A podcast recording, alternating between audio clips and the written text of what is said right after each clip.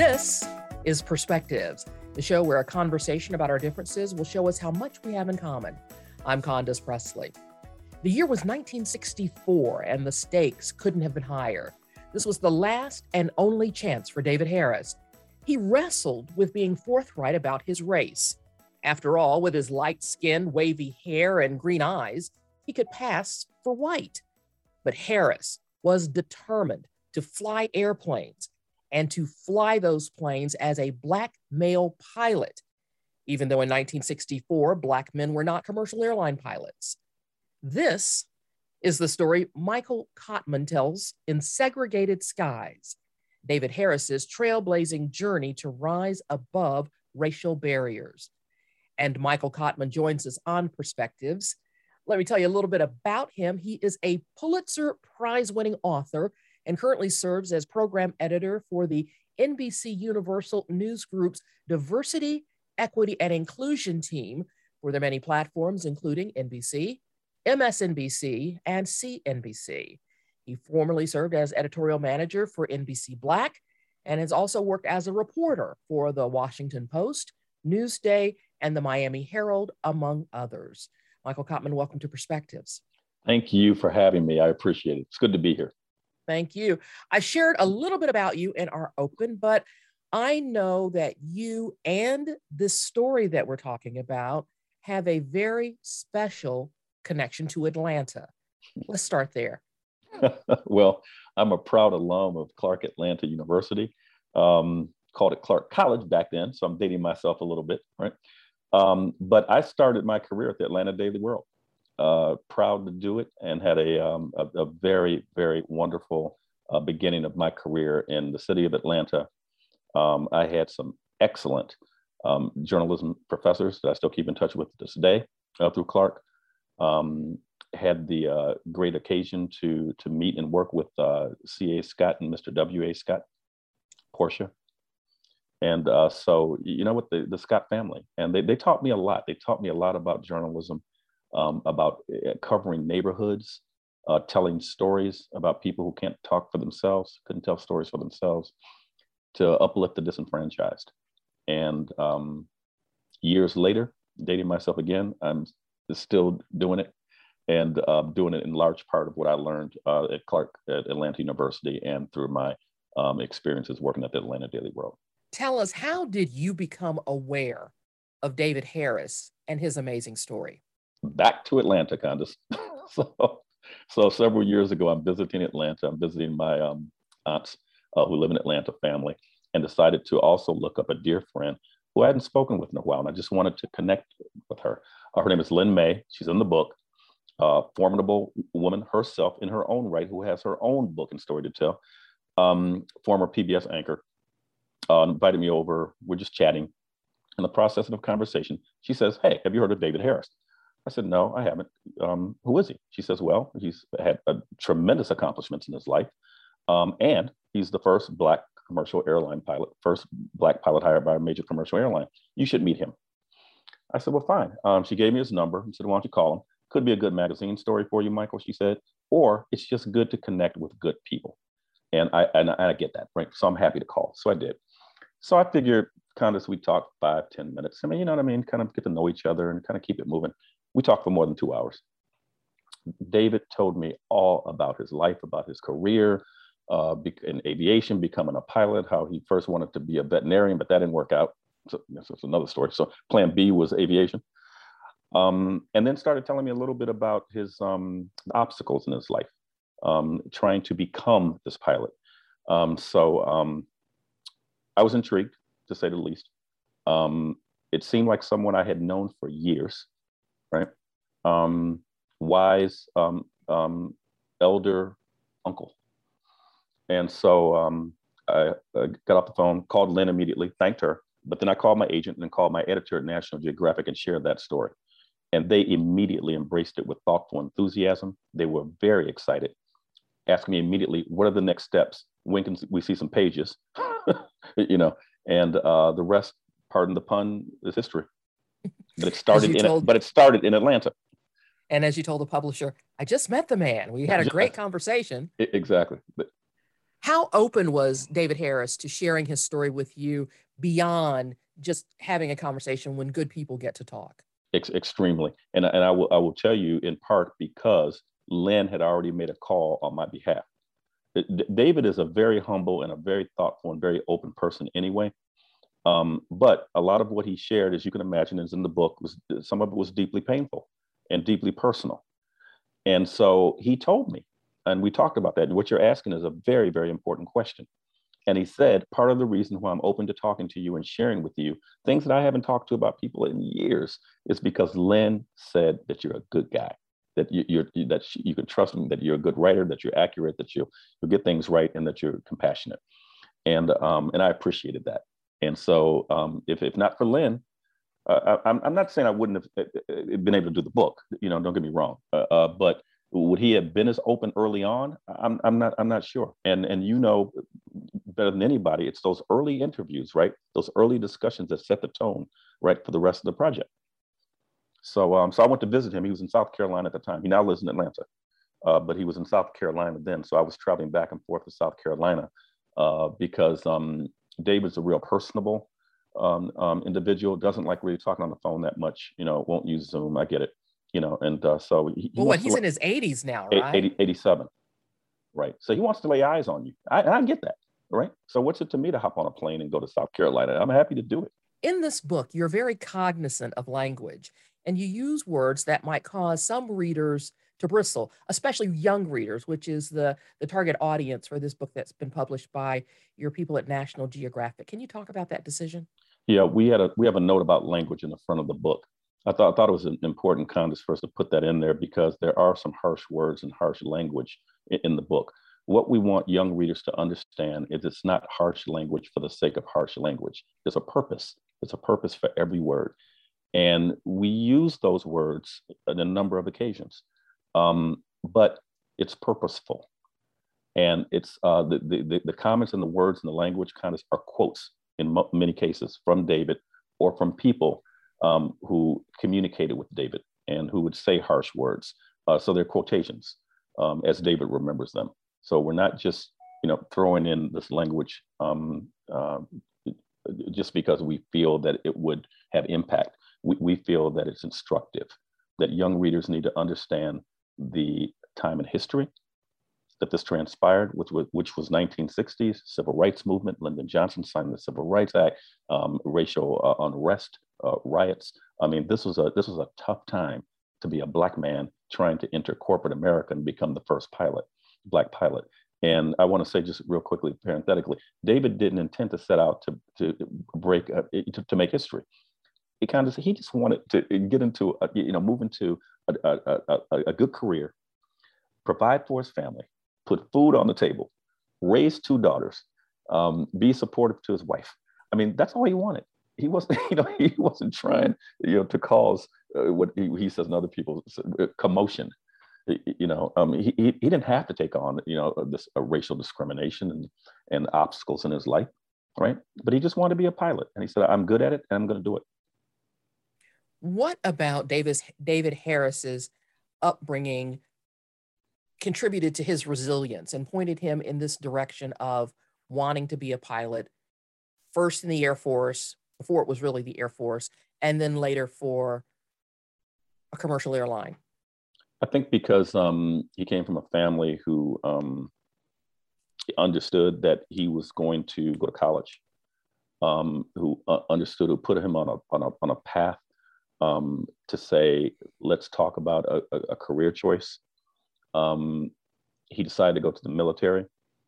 I think that was very important because he knew that in the military and in the Air Force, and like you said before, they're calling the Air Force, um, that he would uh, learn to fly, fly planes. So he, he was trained on the B 52 bomber, right, which was huge then. And there were very few Black pilots being trained on the B 52 bombers back then.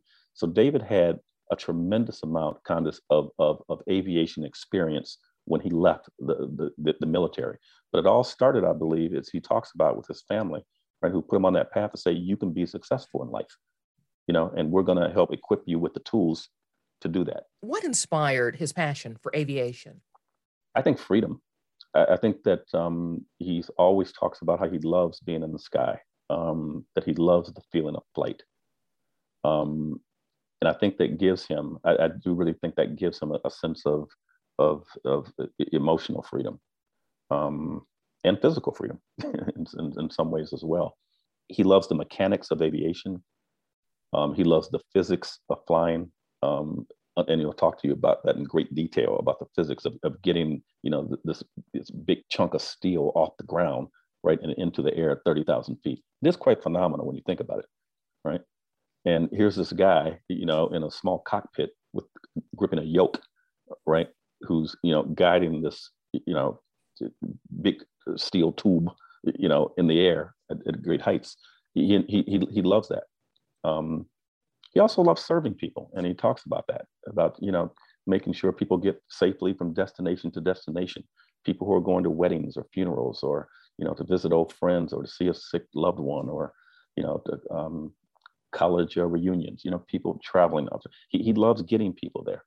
And just to give you an illustration of who this man is, um, he tells a story about a flight attendant once who comes into the cockpit and tells David uh, about a passenger who was terrified uh, to fly. Um, and but she has to. There's a, a, an event that she has to get to, a family uh, obligation. I can't remember exactly what it is, but she had to fly too far to drive. Needed to get there, but was terrified. So David leaves the cockpit, walks in the back into coach, talks to her, and starts to tell her about all of the redundant safety features of the aircraft to keep her safe, right? And then he says, you know what? Let me just show you. Takes her to the cockpit, right? Shows the instruments, right? She is completely relaxed now. She goes back. Long story short, she has a great flight, and she and you know he says goodbye to her, and she had a wonderful flight. But what that taught me, and I learned was he's telling me that story. Number one, who does that? Pilots don't do that anymore. You know, so it's it's his compassion, you know, for people to make sure that of all the passengers on there, there was just one passenger, you know, who didn't want to fly, was a bit, bit terrified. Well, he could have just said, okay, well, that's just one person, right? Let me just keep it moving. But he didn't. And that shows me a lot about his his character and about his integrity and compassion. Yeah, important to care. What kind of stories did he tell you about dealing with the adversity of being a black male pilot, especially at a time when there was such great turmoil in the country and this yeah. perception among people who were not black that right. surely a black man is, isn't smart enough to learn how to pull a yoke and fly an airplane. You're, you're right. Um, one very um, troubling story um, that he shares is um, in 1968. Uh, he was um, landing a plane at National Airport, and he looks out of his his windows, his left seat. He's a captain now, and he sees fires in the distance. I believe that the air traffic control tower, I believe, let him know that the fires were uh, from racial unrest riots in, in Washington, D.C. at the time. And so David looks out the window, sees this, um, and is doing what pilots do. I mean, his first mission, right, is to land the plane safely with these um, 100, 150, however, people on board. Well, he's flying with a, a white co pilot that he didn't know and he's flying for the first time. This pilot um, begins to, and I need to tell you this that one of David's role models, and I mean main role models in life, has been Dr. Martin Luther King, as, as, as for many of us. And this white uh, co pilot begins to use um, derogatory words about Martin Luther King, and then implies that he was comfortable with him being assassinated. Now, David's trying to land this aircraft, right? Wheels down, I mean, just just picture it: wheels down, trying to land, trying to stay focused, right? Um, seeing the fires in the background, knowing that there's you know disturbance going on, and then next to him is this bigot who is disparaging his role model. So what to do? How does he handle that situation? And he asks himself these questions. You know, do I grab this guy? Do I, I mean, what do I do? Do I yell at him? But my first mission is to land the plane. But here's a word that I use to describe that moment restraint. This is a life lesson for young readers who read this book restraint. He had choice words for him once he landed, right? Talked to management, never flew with him again, and told him so, and told management. But at that moment, right, he, he was focused on the mission ahead. And for many of us, this transcends um, aviation, right? It's about how to manage adversity, how to move past adversity, how to keep focused, and stay positive. In his story, he is very strong and determined in all of his interviews and all of his interactions with people who are not Black to let them know he is a Black man. Mm. Though by appearance, he could have passed and been perceived as not. Why did he tell you that was so important to him? He told me that he did not want to take a job passing for white, that he is a proud Black man, that he has a legacy, comes from a proud Black family, had an obligation to other Black pilots who come behind him, and had an obligation because of the Tuskegee Airmen who came before him. He talked about standing on the shoulders of the Tuskegee Airmen, right, to get to where, to accomplish what he has accomplished. So he said that when he went to American Airlines, which was the last stop, by the way, because he had been rejected by all others, and um, he did something that I thought was phenomenal and I thought was incredibly courageous. And he told the the recruiter who's white at American Airlines that I'm a black man. Now he may use the word have used the word Negro back then, but to let them know that I'm black, I'm a man of color, and I just want you to know that. He said he was stunned by the reaction of the white recruiter. He says the recruiter chuckled a little bit and just said, Look, I don't care if you're black, white, or chartreuse. Can you fly an airplane? I thought chartreuse, that cracked me up. And can you fly a plane? and David says, Well, yeah, I can fly a plane. And, and the guy says, You know what? That's all I care about. So, in some ways, kind of, yes, David was courageous, and I'm so glad he did that. I'm so proud of him. But you know what? We have to say American Airlines took a, you know, took a great chance too and did something courageous, right? In a, in a way, we can say that. Um, they could have they could have passed too. When these were passed, they could have decided that, that rejected him, but they hired him. And David went on to serve. It was a great decision that they made because he went on to serve, like Lynn said, with a very distinguished career over 30 years, you know, with American Airlines, bringing other Black pilots along with him. And that's the other point I just want to make that David talks about is he climbs that rung, steps up the ladder, that he reaches down and pulls somebody up with him. Important for him to pay it forward. Yes. In this book, you also wrangle a number of other leaders to share, whether it be the foreword mm. to the book uh, from the, the, the Sisters in the Sky or the first Black woman in space. And I mean, you've really 360'd his story and propelled it forward so that young readers see all of the opportunities that lie before them today. Yeah, I, th- I thought that was important. Um, you, you know, th- there may be young kids out here who think that they cannot be aviators, right? That they can't move into the aviation industry or whatever. And let's, I'm just talking aviation because that's what the book's about, but whatever kids want to do. So I want them to know, and in particular too, if you notice that the, uh, the foreword and the afterwards, it's no coincidence, coincidence that those are two black women too. Mm-hmm. You know, that I want people, I don't want people to look at this and say, this is a male story. It's not, right? I want them to know that that's why Lynn's a big part of this book is ex-wife, right? That there's a strong, formidable, brilliant woman who was next to David during his entire career. And David will say, if there was no Lynn, there's no me. David couldn't do this by himself because he had no role models. There were no other Black pilots to turn to to figure out how do I navigate this. So who did he turn to? Lynn, his wife, who was with him every step of the way. And that's why I also wanted the two sisters in the foreword of the book, both pilots, uh, to write uh, write this uh, foreword in the opening. They both know David. They're um, David's their mentors. David is a mentor to them. David is a mentor to many Black um, male and female pilots in America. And these are just two of them. And I thought that it was important for them, uh, for their voice uh, to, to be um, added to the book. And also David's daughters, they're in the book as well. So I thought it was important that their voices right, be heard as well. I like how you did that because as you were talking, I was thinking, and yes, David is also a girl dad. And in today's vernacular, that is something that is very, very important. Agreed. Yeah.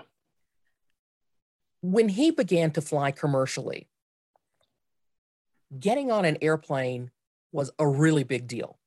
Not like it is today, where folks show up any kind of way to fly.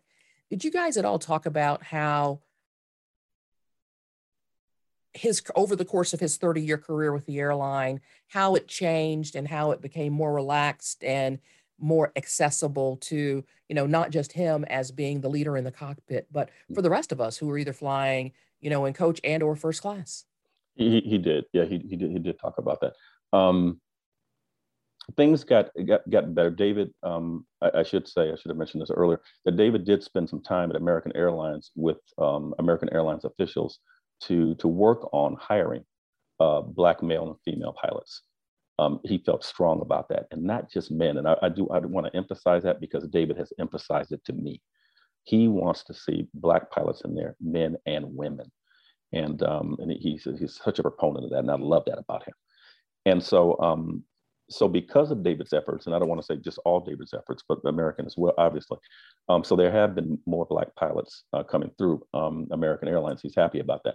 Um, not as many as, as, he would like, and we're still. And and and the, the uh, kind of the, the important thing also about this book is the timing. I mean, David's story and talking about a black man in the workplace back then in corporate America is as important now as it was then 30 years ago right? We're still dealing with a lot of the, racial discrimination issues um, everywhere. So, um, so that, that's one thing I want to say. But just quickly, um, David is um, someone who doesn't won't rest until he feels right that this corporate workforce is diverse, and that is one of his main missions and has been over over decades. Diversity in the workplace diversity, equity, and inclusion. And I love how this is a book for for younger readers. In your conversations and interviews, did you guys talk at all about the current racial reckoning and drive for diversity, equity, and inclusion that we that exists today? A- absolutely, we've had some long conversations about that um, after George Floyd was murdered, um, with uh, uh, black men, racial profiling, black women, racial profiling, black men, black women being shot and killed um, unarmed unnecessarily. Um, we, we, we've talked about the importance of David um, talking to young kids about what it's like to be Black in America, um, but to stand up for yourself, um, to get a good education. And I know these things sound cliche, but it's so important, right? Um, and to not give up, and to not give up on dreams, and to not let racism stunt you that to understand that it's there, um, to to speak out against it when necessary, right? But not to use it as a crutch to limit what you want to do in life. And that is an important life lesson because David could have quit at any time. And some people may have said, that's okay. You don't deserve that. Get out right? But he didn't. And it would have been easy for him to do that as he's starting his career less than 10 years after the lynching of Emmett Till, seeking to be yeah. a pilot in yeah. corporate America uh, with everything that was going on. Is that the takeaway that both you and David Harris want from readers of this book? And while we while we've noted that it is a book that is targeted at, at, at young adults, it's an easy read and a great story for any adult to read. I'm so happy you said that. Thank you for sharing that.